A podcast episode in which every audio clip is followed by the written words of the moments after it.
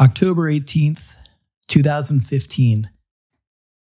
That's the day that I got the call that my brother Kai died. And in the years since his death, I've really tried working through my grief uh, at the loss with trying to find ways to honor him and humanize addiction. You know, prior to Kai's death, I had very little firsthand experience with addiction. Uh, fortunately, you know, in my family and close friends, and I certainly know now just how widespread the disease of addiction is. But at the time, you know, I didn't. And Kai's death came as a surprise and a complete shock. He, like millions uh, of uh, Americans and others around the world, got hooked on opi- opioids and led ultimately to his death. And you know, in the early days, uh, the first you know weeks, months, years uh, after Kai's death, I took to writing a lot to try to express how I was feeling and what I was experiencing, kind of as I navigated those emotions. And a couple years ago, um, I decided the good way to honor him would be to uh, kind of, you know, remember him on the week of his birthday and not remember him in the sense of my personal memories. That happens uh, regularly, of course, um, but publicly.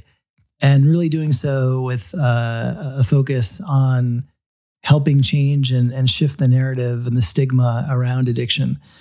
And in the first couple years after Kai died, and I was, you know, writing about my own journey through that experience and writing uh, about what I had been learning about addiction, I was just, you know, I had so many friends and colleagues and just strangers um, come up to me and share their own experience with addiction uh, for themselves or for a loved one. And it just reinforced how um, both widespread this issue is, but just how devastating it is to families. Um, because for every addict who is struggling, there is a whole uh, unseen group of people who love that person who are also suffering. So, uh, two years ago, I recorded a podcast. It was a tribute to Kai, um, where I was able to share his story and interview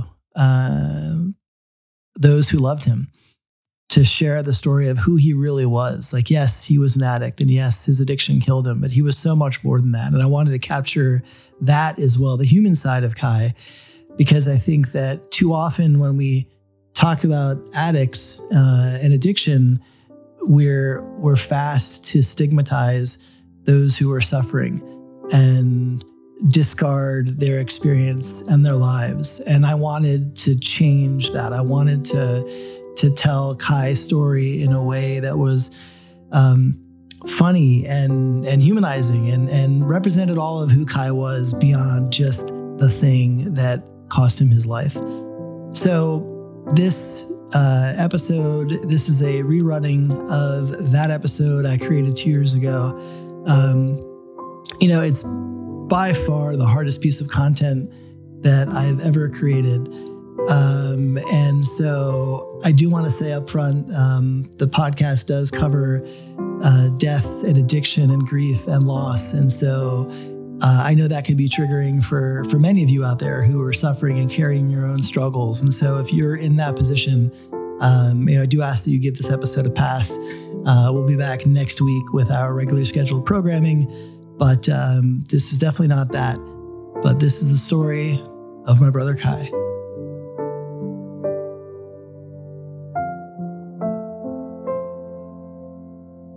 This is going to be a really heavy podcast that might be difficult to listen to. It covers addiction, loss, grief, and all the emotions that are wrapped around those things. If that taps into something for you, I strongly recommend you give this episode a pass and come back next week. Uh, if you do decide to listen, um, just want to make sure that you're prepared for those things and kind of take the steps you need to take good self care um, throughout the episode and obviously walk away from it if you feel the need to at any point. This is the story of my brother Kai.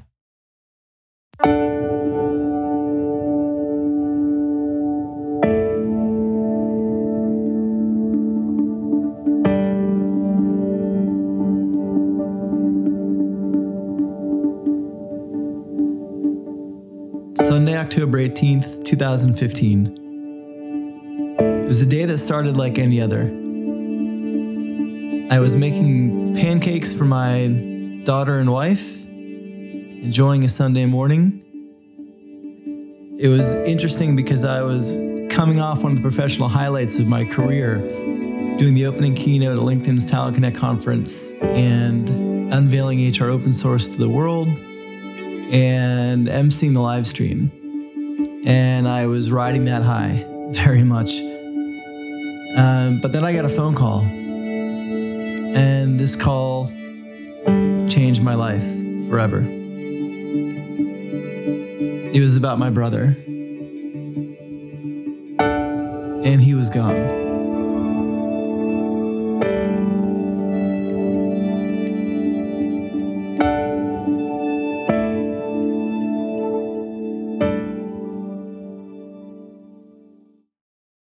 The truth is, I've been kind of dreading this podcast. You know, when I launched this series, my intent was to cover all of the Fast Company articles that uh, I would be writing. And that includes ones that I've written in the past.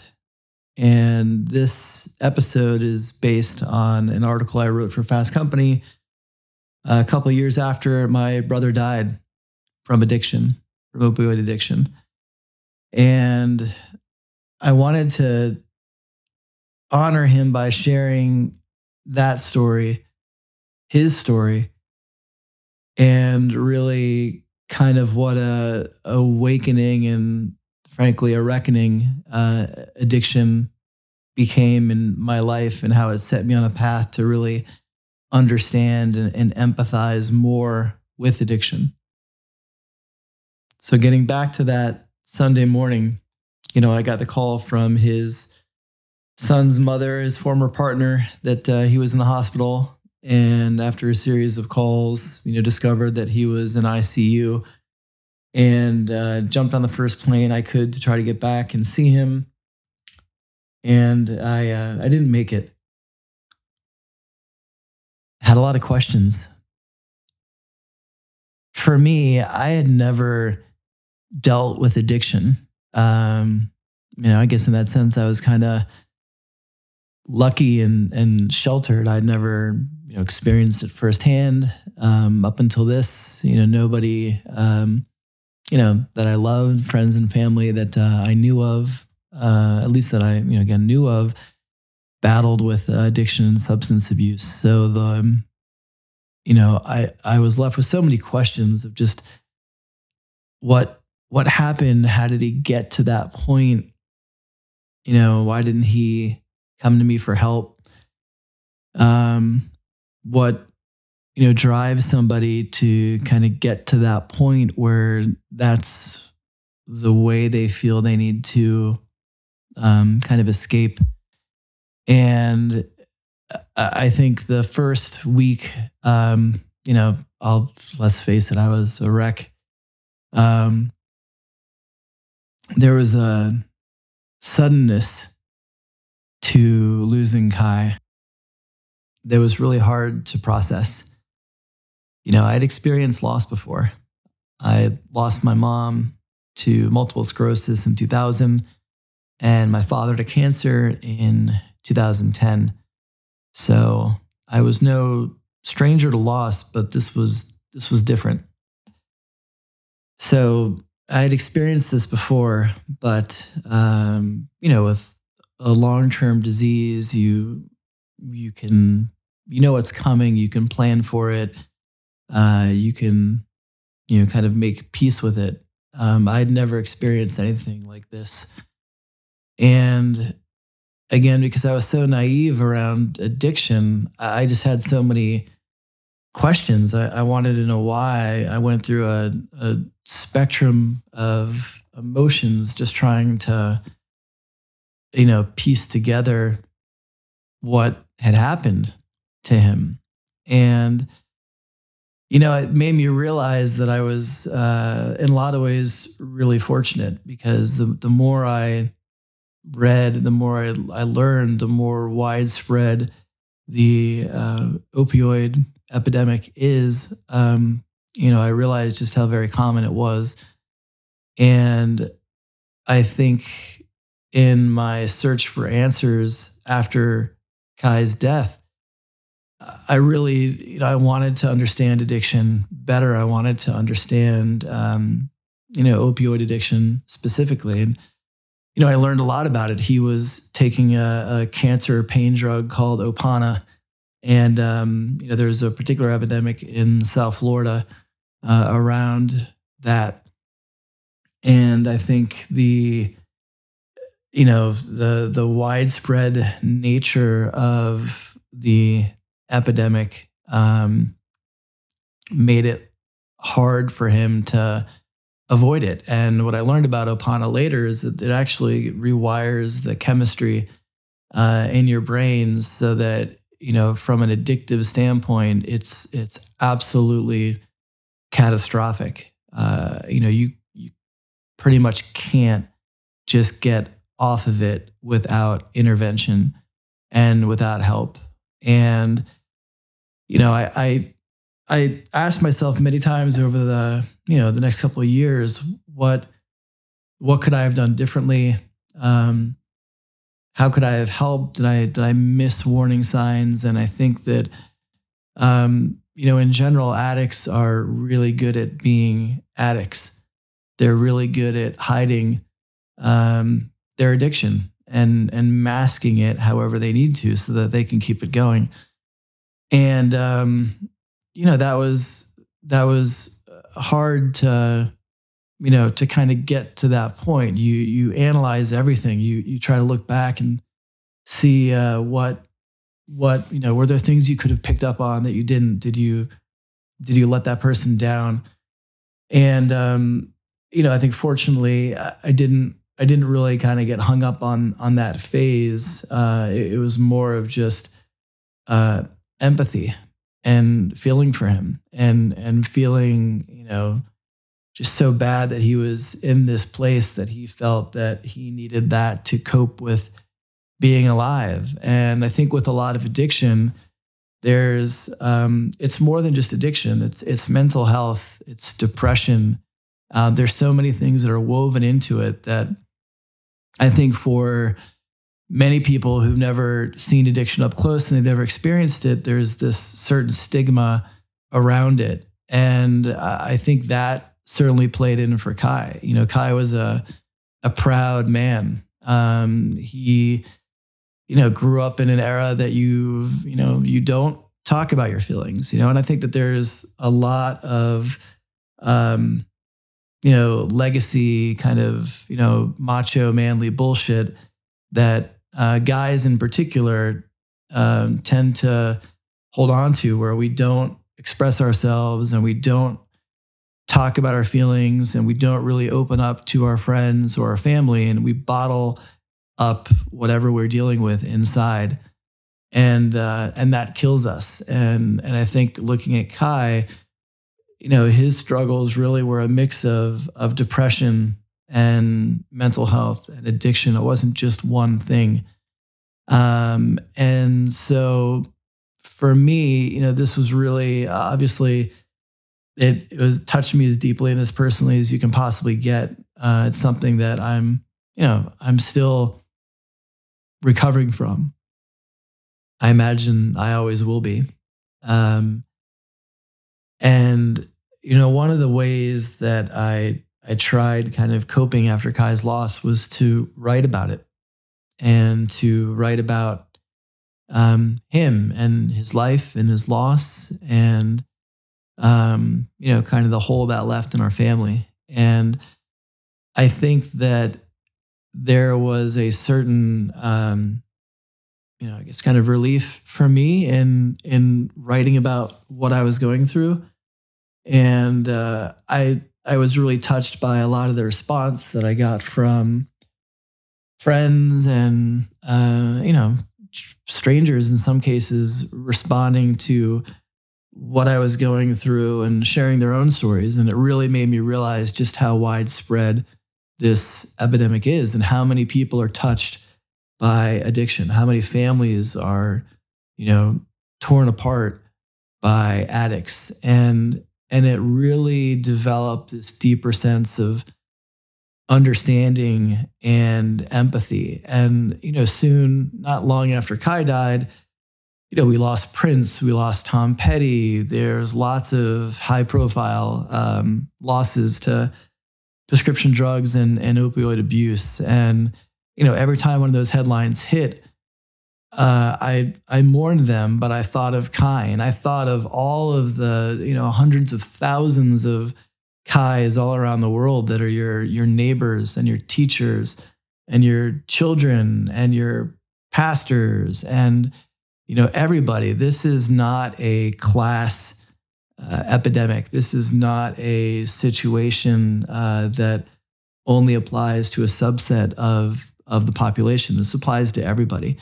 And the more I got to understand addiction, um, you know, the more empathy I gained around what that struggle is like for families. And and in writing about Kai's death, you know, one of my aims was to to try to start to remove some of that stigma. Um, you know, I think a lot of people who struggle with addiction keep it to themselves. They hide it. They um, they don't go for help because they're too proud and they're too worried about how they'll be received or not by their family and their friends uh, and their coworkers. And so they don't seek help. Um, they don't do the things that you need to do to break that cycle of addiction. And I really wanted to try to start chipping away at that stigma by sharing Kai's story. And frankly, my story because now they were intertwined and I was a uh, you know somebody who was going to have to to live the rest of my life with the impact of addiction and and what that can do to a family. And so when I approached my Fast Company editor about you know that particular piece that I wrote, um, you know I wanted to make it part Kai's story, um, but also part kind of the role of companies and the impact that this has on the workforce. And I didn't want to make it just a, uh, a, a, you know, let's make this a work related story because it was too personal for me to do that effectively. But what I wanted to do was to talk to some friends um, who had opened up to me about um, having addiction in their own lives, their their own kind of families, and you know share some of that experience. And and I think that as uh, as employers go, you know what we have to realize is that there's there's a web that is woven around the addict. It's not just the addict. So if you have an employee that's an addict, that's one thing, and hopefully you have internal resources to support those employees. But the reality is that their families are affected, their friends are affected, their loved ones are affected. The, the, the kind of circle of impact that extends around the addict goes much broader than you know one individual struggling with that disease. And so i think in in writing that piece and in sharing kai's story uh, i was really just hoping to kind of raise the the conversation and the narrative um, that addiction can happen to anybody. And there isn't a particular um, you know group or demographic that is is solely um, you know victim to to addiction it happens to to everybody. And i think the more we can talk about this openly the more we can have these kind of conversations the more we can share our stories in terms of people that are impacted by addiction uh, the more we can begin to chip away at that stigma. And and i think if we're able to do that um, ultimately we're going to save lives because people are going to feel more comfortable getting the help they need to break that cycle because you know, it's just not something that a lot of people can do on their own without help. So we have to make them uh, more comfortable with the idea of getting help. We have to make it more acceptable to be able to you know, raise your hand and go to your family and your friends and you know, maybe even your coworkers and get that help that you need um, because that's a good way that we're going to save lives. The reality is, Kai was a lot more than an addict. He was a brother, a friend, an incredible dad. He was somebody that was really one of the most generous people that I met and I knew. And um, he was funny. He was he was emotional. I mean, he was so many things. I I vividly remember my my family is is a long line of criers, uh, big German burly dudes who cry a lot. And uh, my dad was that way. My my brother was certainly that way. And I vividly remember uh, at my wedding in 2006, um, my brother was my best man, and uh, everybody who knew us and uh, you know knew our uh, propensity for tears had a running bet how far into his speech he'd start crying and that became kind of the talk of the wedding and, and the running joke. And uh, he got misty, but he held it together. He, he didn't actually uh, he didn't actually cry until he was done, and so uh, that was amazing. I mean, it was one of so many great memories. And you know, the thing about any any loss like this, you know, the the trauma of the loss never goes away. Um, but in time it's it's those memories that you really cherish and and you hold on to and so you know i have so many fond memories of kai but i wanted to really kind of end this podcast on who kai was before he fell prey to addiction um, and the kind of man he was the kind of father he was and so i asked several of his friends and, and my friends to share their thoughts on kai and I want to turn it over to them so that you can get a picture of who Kai really was, because his character and his person goes much deeper than his addiction. The first is Kai's former partner and the mother of his son, Melody Malcolmson.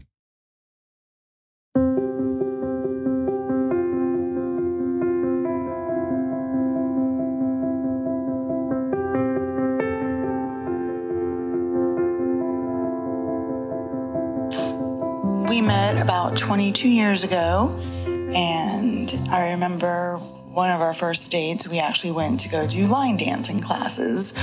We did it for a few weeks. I'm sure he probably doesn't want anyone to know that, but he was always a trooper and would try anything from our kickboxing classes to just about anything. He was just a loving, sweet person, great father, sometimes funny.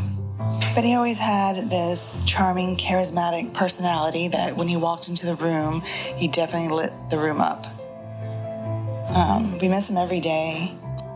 He was a loving, caring, sensitive man. He would give anyone the shirt off his back if asked to, or even not asked to. Um, I had the great opportunity of knowing him for about 17 years. He gave me the best thing in life, which is our son Kyle. Kai was always funny, there for anyone at any given time. You know, he came to all of our family functions for Christmas, Thanksgiving, at every football game for his son. He doted over Kyle more than anything in his life. Kyle was his sunshine. We miss Kai very much. We always do everything in our lives to make Kai proud. The truth is, Kai had that kind of impact on everyone he knew, as reinforced by his friends Kevin Cosgrove, Sandy Sunheim, and Becky Watson. One of my fondest memories, Lars, of Kai was always stopping at his work him out there working all the time, bumming a cigarette, sitting around shooting the shit of what was going on that week, what we were planning to do that weekend. I miss that big guy. Still drive by there all the time, wishing I could stop in and bum that cigarette. Take care, brother. Kai was a very special person to me. We had a great friendship, and I miss that so much. We met in middle school and instantly became friends. We did a lot of fun stuff together. And one of the things I'll always remember about Kai is my family had a nickname for me always, which was Bear. And he always addressed me as Bear every time he saw me. And then, of course, gave me the biggest bear hug ever. So I will always miss that, hearing his voice. Call me Bear, and um, I'll never forget you. Love you, Kai.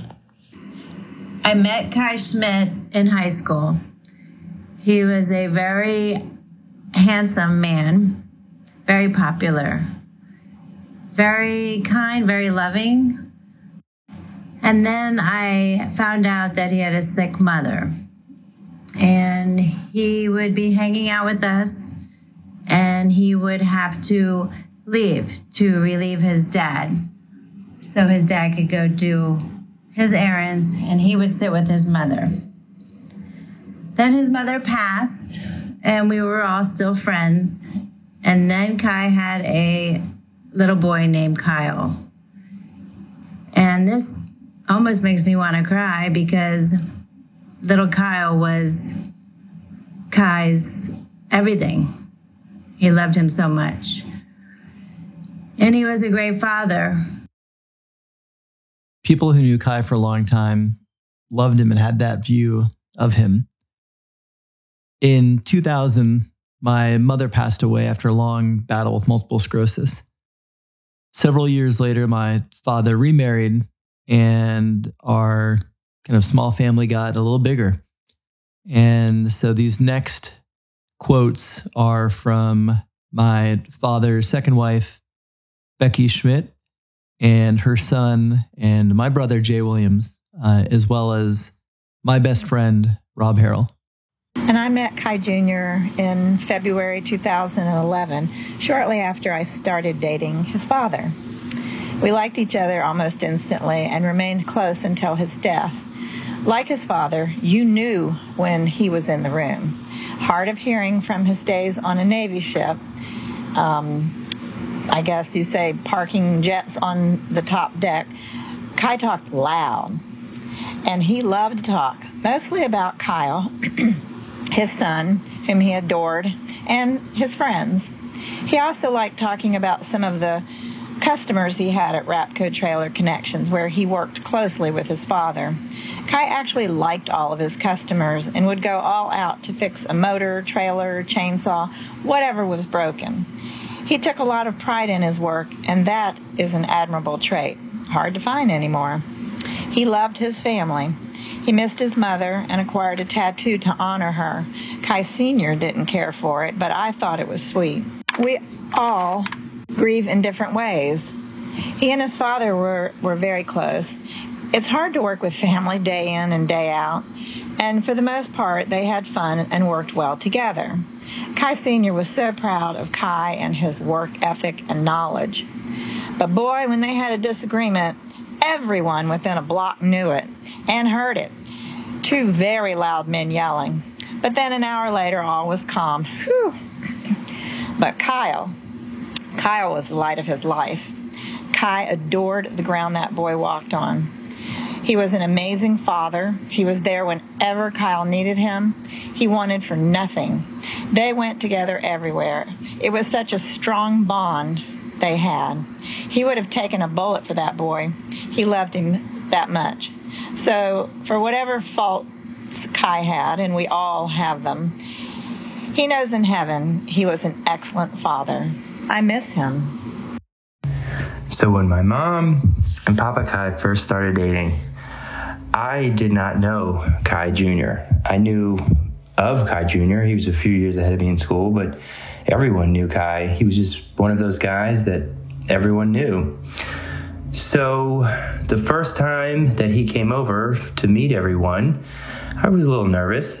Kai came in, he didn't shake my hand or give me a what's up. He gave me a bone crushing, breathtaking hug.